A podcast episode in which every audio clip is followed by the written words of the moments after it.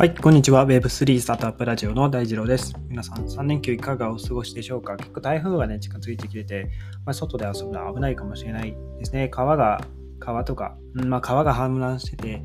危ない地域もあったりするので、まあ、この3連休はちょっと残念ですけどね、えー来週も3連休があるので、まあ、火、水、木続けると9連休もできちゃったりするので、まあ、さすがシルバー、シルバーウィークといったところですかね。えーまあ、体調も管理しながら元気にやっていきましょうということで、今日はまあ、プルーフ・オブ・バーンについてですね、紹介していこうと思います。えっと、以前ですね、まあ、コンセンサスアルゴリズムではいろんな種類があるよっていう話をしたんですが、プルーフ・オブ・バーンという種類がですね、あってですね、こちらはあのビットコインのブロックチェーン上に作られた、まあ、拡張機能としての、えーアルゴリズムになってます。で、これを採用している仮想通貨は、えっと、カウンターパーティーと呼ばれる、えっと、仮想通貨になります。XCP と、えーまあ、あの、称して、えっと、やってますね。で、こちらは、えっと、まあ、プルフ・オブ・バーンを使ってるんですが、まあ、その、なんていうんですかね、暗号資産はバーンするっていうことで、まあ、普通バーンっていうと、あのまあ、燃やす、なくすっていう意味なんですけども、まあ、もちろんなくすっていう意味なんですが、まあ、ちょっとね、あの、なくすっていう意味からすると、燃やすっていう、まあ、意味からしてですかね、あのなかなかこうイメージしづらい、まあ、アルゴリズムになっているので、紹介していこうかなと思います。えっと、まあ、このか、あの、プルフ・オブ・バーンはですね、えっと、まあ、バーンするときに、バーンすると、その、代わりに、えー暗号資産がもらえるっていう話なんですけど、誰も知らない、あの誰も秘密鍵を知らないアドレスに、ウォレットアドレスに、えー暗号資産を送ることをバーンすると言うんですよね。この、えープル・オブ・バーンでは。で、その秘密鍵を知らないので、その、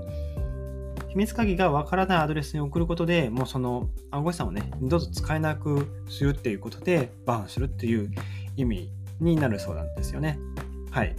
で、あのこちらがですね、えーまあ、ビットコインを基本的に送って、えっと、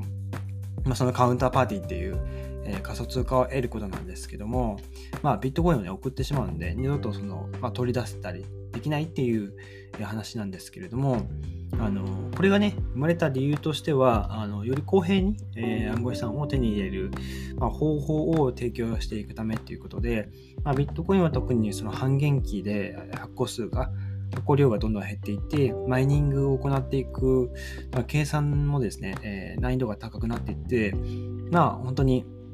マイニングしてもね、報酬がなかなか得られにくいっていう、えー状態になりつつあります。なので、まあ、ビットコインは特に早い時期に参入した人ほど多く資産を手に入れられるっていう状況にあるんですよね。なので、後から、まあ、マイニングの機械買って参入した人ほど、まあ、ビットコインを手に入れるのが非常に困難であるというところですね。まあ、こういったものが Proof of One、えー生まれた背景になってるんですよね。で、ビットコインをね、あのその参加者、えーユーザーが出し合って、まあ、バーンすることで、そのバーンしたときに、えービバーンしたビットコインの量に応じて、え同等の同じ量の、えーまあ、仮想通貨をゲット発行することができて、参加者全員で平等に、え配るっていう形で公平さを担保しているというものなんですよね。で、プルホブバーク、プルホブバーンを採用したカウントカウンターパーティーは、2014年1月に2100ビットコイン以上がですね、バーンされて、約260万、えー XCP、カウンターパーティーが配布されたと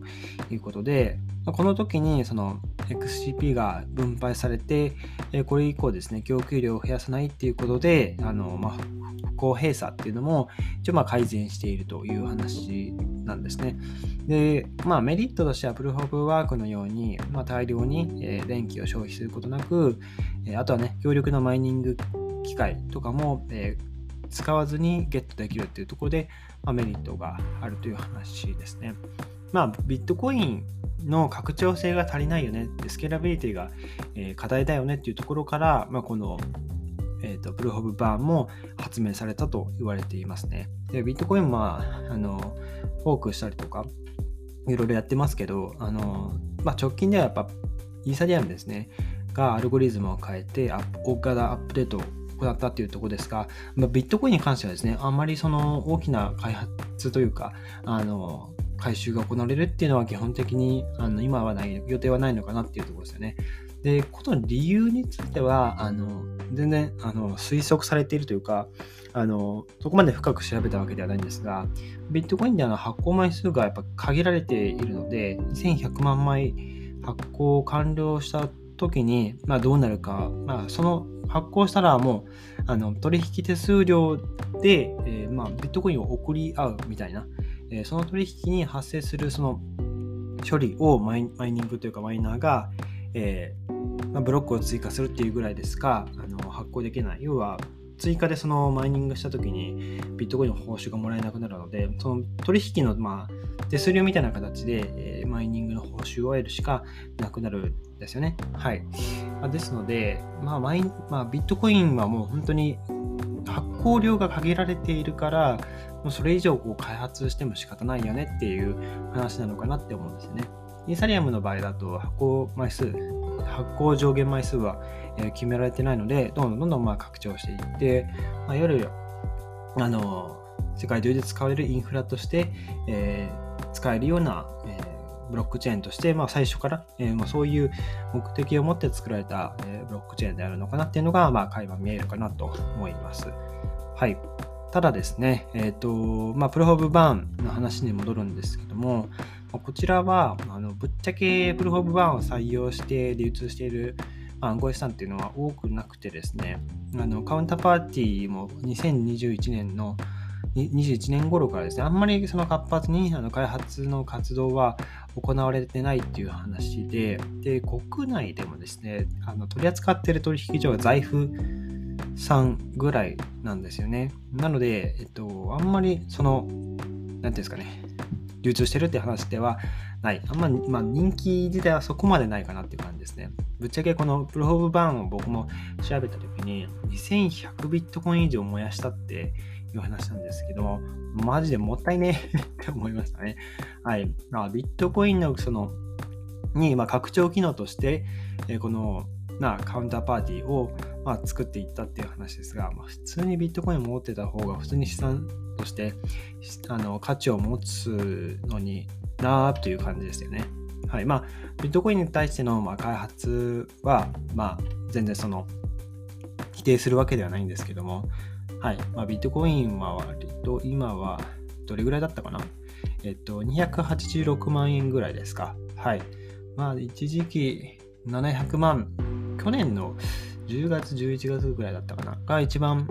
最高金額えー、まで行ってましたけど、だいぶ落ち着いてきていて、えっ、と、まあ、これからね、まあ、イーサリアムも、あの、まあ、イーサリアムの方は、味が終わってから、まあ、そこまで急騰するっていうことはまだないですね。あの、まあ、横ばいというか、まあ、若干下がったぐらいで、で、横ばいになって、まあ、こう、戻りつつあるみたいな感じですけどね。はいまあ、これからもね、あの引き続きどんな値動きするのかっていうのは、まあ、皆さんでもね、えー、しっかり、